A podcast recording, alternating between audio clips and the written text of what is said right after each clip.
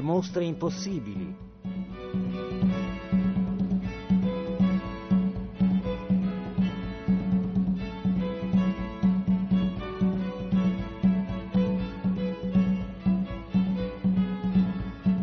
Mi chiamo Silvia Gàzzola, sono un'insegnante di lettere alla scuola media.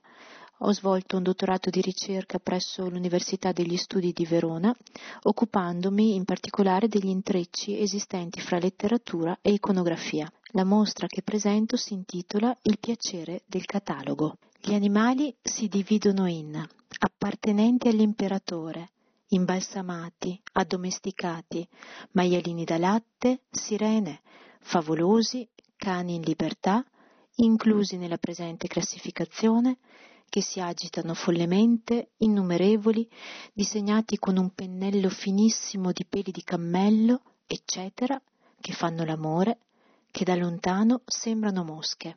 È questa frase di Borges a introdurci in una mostra che apre al pubblico col titolo Il piacere del catalogo e di cui oggi, in questa sede, si vuol dare qualche assaggio. Quando si dice catalogo, si allude a un mondo corredato di categorie ed etichette. Su questo mondo il catalogatore riversa uno sguardo che si pretende esaustivo, quasi divino. La questione dello sguardo è importantissima e si capisce bene come il senso visivo giochi qui un suo ruolo fondamentale. L'occhio del catalogatore indaga, ricerca, scova. A volte, quando non trova, inventa. Reperisce quindi il materiale che gli interessa e sogna di collezionarne tutti gli esemplari, gli archetipi, le varianti. Questa è una delle facce dell'operazione. L'altra, non meno importante, è quella classificatoria. È qui forse ad annidarsi la vera genialità. Le categorie sotto cui egli cerca di ordinare gli oggetti rinvenuti, siano essi concreti o immaginari, non sono semplici etichette, ma parlano di una prospettiva sul mondo, o meglio, al mondo e al suo caos irrimediabile, queste etichette cercano di regalare una struttura plausibile, un aspetto razionale, una finitezza contro l'imprendibilità e il flusso costante del divenire. Dopo aver raccolto e indicizzato, il tutto viene reso visibile e assume così l'aspetto di una vera e propria macchina cattura sguardi che nasce dall'occhio e all'occhio ritorna. Alzi la mano chi non si è mai immerso e perduto nel piacere e nel possesso di un microcosmo sfogliabile, visibile, persino tascabile, e non è certo questione di qualità. A generare il piacere del catalogo non è necessariamente il valore degli oggetti catalogati. Certo, si potrebbe obiettare che un conto è la notizia d'opere di disegno di Marcantonio Michiel, che colloca e descrive con dovizia di particolari opere artistiche straordinarie. E un conto sono i cataloghi del Postal Market, che hanno fatto la felicità di intere famiglie italiane negli anni Ottanta. Eppure, ciascuno di noi intuisce come non sia tanto l'oggetto in sé a cui il catalogo rimanda, quanto il poterlo immaginare, anche solo attraverso il nome, a trasportare i lettori, compulsivi o occasionali, in una dimensione alternativa, gravida di possibilità. In ogni catalogo è racchiusa un'utopia, così come utopico è il tentativo, condotto coraggiosamente dalla mostra, di raggruppare in un medesimo spazio il maggior numero possibile di quei libri che hanno tentato di dar forma al caos. Di essi si darà qualche assaggio. Nella Bologna del 1677 esce a stampa il Museo Cospiano, annesso a quello del famoso Ulisse Aldrovandi, catalogo della collezione di Ferdinando Cospi, che ospitava, senza un ordine preciso, reperti provenienti dai tre regni della natura, manufatti di ogni tipo e oggetti strani o curiosi, con l'intento di ricreare e riunire in un solo luogo la complessità del mondo. Una collezione realmente esistita e che oggi, in seguito ad alienazioni, vendite e smembramenti, non possiamo godere nella sua interezza. Il Museo Cospiano è un libro molto scritto e pochissimo illustrato. Eppure riesce a risarcire, almeno in parte, le mutilazioni subite da quella straordinaria collezione, in virtù della meraviglia, dello stupore, della curiosità che accompagnano chi abbia l'avventura di inoltrarsi nelle sue pagine. L'indice regala un'illusione di ordine razionale. Il testo è diviso in 5 parti, ma lo statuto della sua razionalità si rivela subito particolare.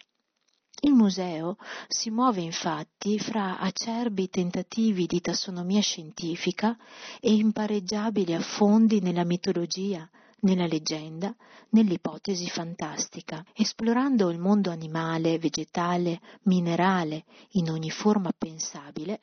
Il Museo Cospiano regala il sogno di una conoscenza universale, ma nel momento stesso in cui la propone, lo fa con strumenti che avvertiamo inadatti, ingenui e quasi infantili, ed è proprio l'ingenuità del tentativo a renderlo titanico e degno della nostra attenzione e del nostro interesse.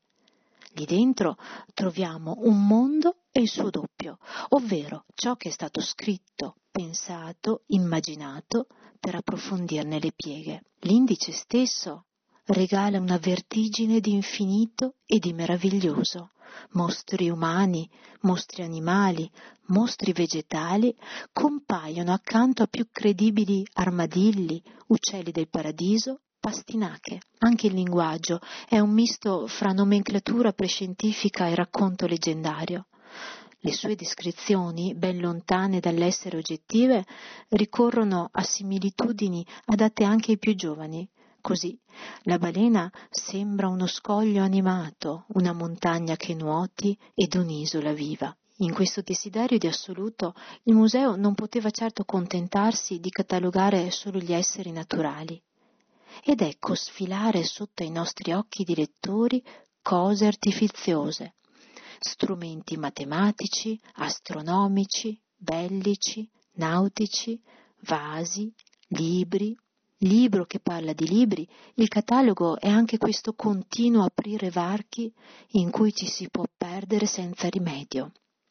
E ancora urne, vasi funebri, strumenti musicali, giochi, come a dire che qui dentro troviamo tutto il visibile e tutto il conoscibile. Lo sguardo con cui Cospi abbraccia il mondo è al tempo stesso avido e ingenuo. E il suo spirito è ad un tempo conoscitivo, meravigliato, stupito, e vuole creare meraviglia, stupore e conoscenza in chi guarda. Che cosa succede nel momento in cui il piacere del catalogo si libera dall'istinto conoscitivo? È quello che avviene in un'altra sezione della mostra, in cui si dà spazio ai catalogatori più istintivi, che agiscono per il puro piacere di farlo, per gioco dunque. Fra i molti esemplari di tal genere, scegliamo di soffermarci su un testo che non smette di stupire, interrogare, affascinare per la spregiudicatezza della sua forza immaginativa. Si tratta del Codex Serafinianus, edito nel 1981. L'autore, Luigi Serafini, dà vita a un libro difficilmente inquadrabile, che sta fra fantaenciclopedia e catalogo illustrato, in cui vige la regola della metamorfosi continua. Deformazioni, ibridismi, storture, contaminazioni fra i regni naturali e la dimensione artificiale costituiscono il meccanismo che sta alla base della creazione di un mondo nuovo, un mondo alternativo che si configura come un doppio dell'esistente. Di esso ripete le categorie, provvedendo però a variarle e a innestarvi elementi di discontinuità. Le somiglianze con il mondo conosciuto dunque, anziché rassicurare, provocano spaesamento. Vi si galleggia come in un'atmosfera da realismo magico. Nel momento stesso in cui credi di riconoscere un certo oggetto, ecco che quella familiarità ti appare fittizia e dichiara la sua alterità, la sua patina assurda. Finire in quelle pagine è come visitare una dimensione distopica e la sensazione che ne ricavi è quella di un generale e però piacevolissimo disorientamento. Vediamo un mondo, ma non abbiamo bussole per decifrarlo. Percepiamo che esso non è pensato per noi e che ci vuole estranei, eppure è completo di tutto, a regole, meccanismi, andamenti che sembrano funzionare benissimo, secondo logiche consuete. Forse l'aspetto più inquietante è che ha persino un linguaggio, ma quel linguaggio, ai nostri occhi, non ha contenuto né significato. È scritto in un alfabeto elegantissimo, partorito dalla pura fantasia dell'autore. A differenza del Museo Cospiano, questo è un libro molto illustrato e molto scritto, ma quella scrittura è un'illusione, una pura traccia sul foglio che nulla ci spiega, non regala appigli e ci illude. E nel deludere le nostre attese ci regala una libertà insperata, perché ciascuno di noi, di fronte a quello spettacolo muto, è sollecitato a formulare ipotesi, cercare regole, ben sapendo che non esistono. Un'arancia infilzata da una spilla da baglia perde alcune gocce del suo succo. Una pera è fasciata, quasi fosse ferita. Un uovo è posto in prospettiva quattrocentesca alla convergenza delle linee di fuga di una città ideale. Un altro uovo, al suo interno, rivela uno squarcio della Torre di Babele. E poi ancora vediamo uomini in una piscina, ma con puntuti copricapi sulla testa, e ancora anatomie e memori delle tavole del Vesalio o del libro dei mostri di Ulisse Aldrovandi. Sono illustrate le fisionomie degli uomini, i lavori degli uomini, l'uso degli animali, le loro specie, e anche rituali in cui avvertiamo qualcosa di riconoscibile. Ma il croissant mattutino, perché mai è legato ad una cordicella? Che cosa fuoriesce dal suo interno? E soprattutto l'uomo a cui forse il croissant è destinato, perché appare in grande sofferenza in quella stessa pagina, e come berrà il contenuto della tazzina?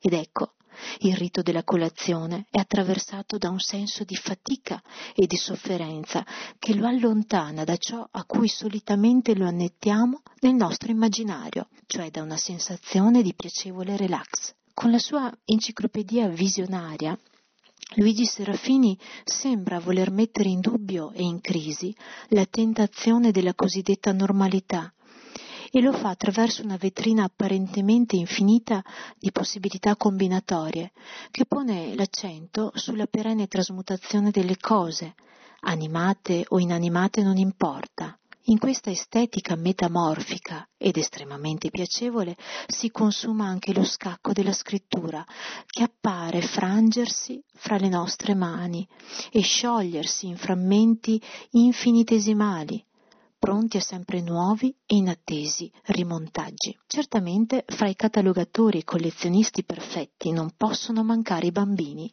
ed è per loro una terza sezione della mostra. Si può catalogare di tutto, come sa bene chiunque sia o abbia un bambino.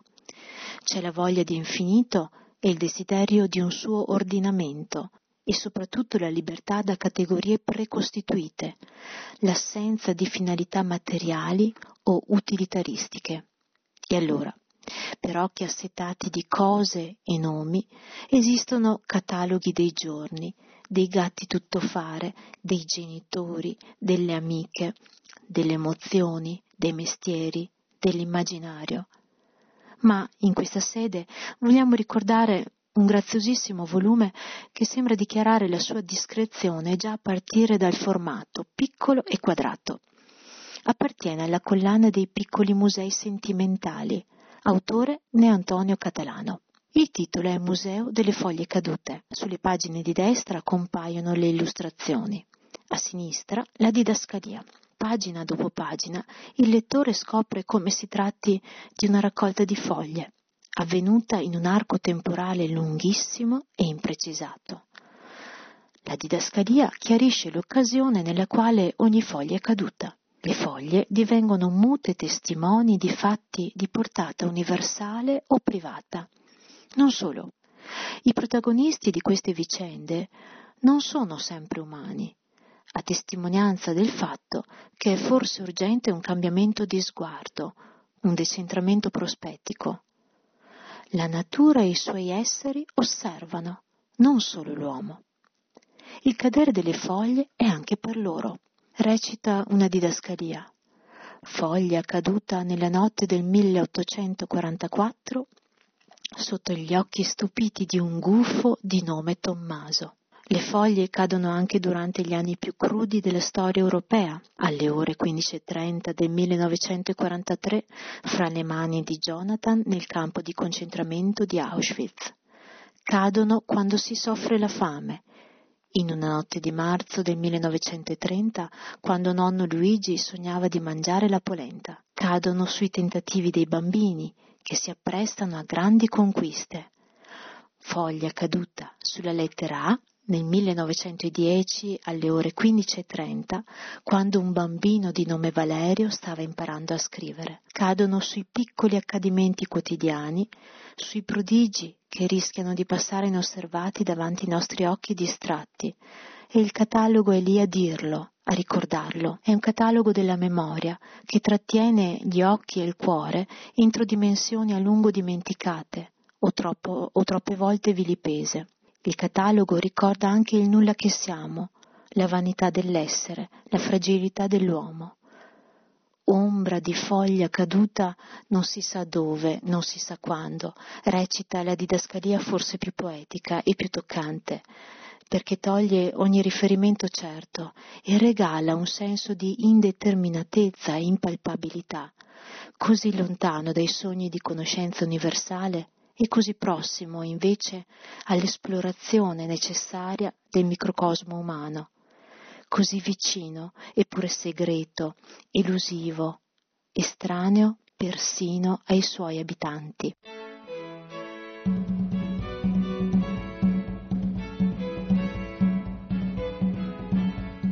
Avete ascoltato Le mostre impossibili, riascoltabili su radio3.rai.it e su Rai Play Radio.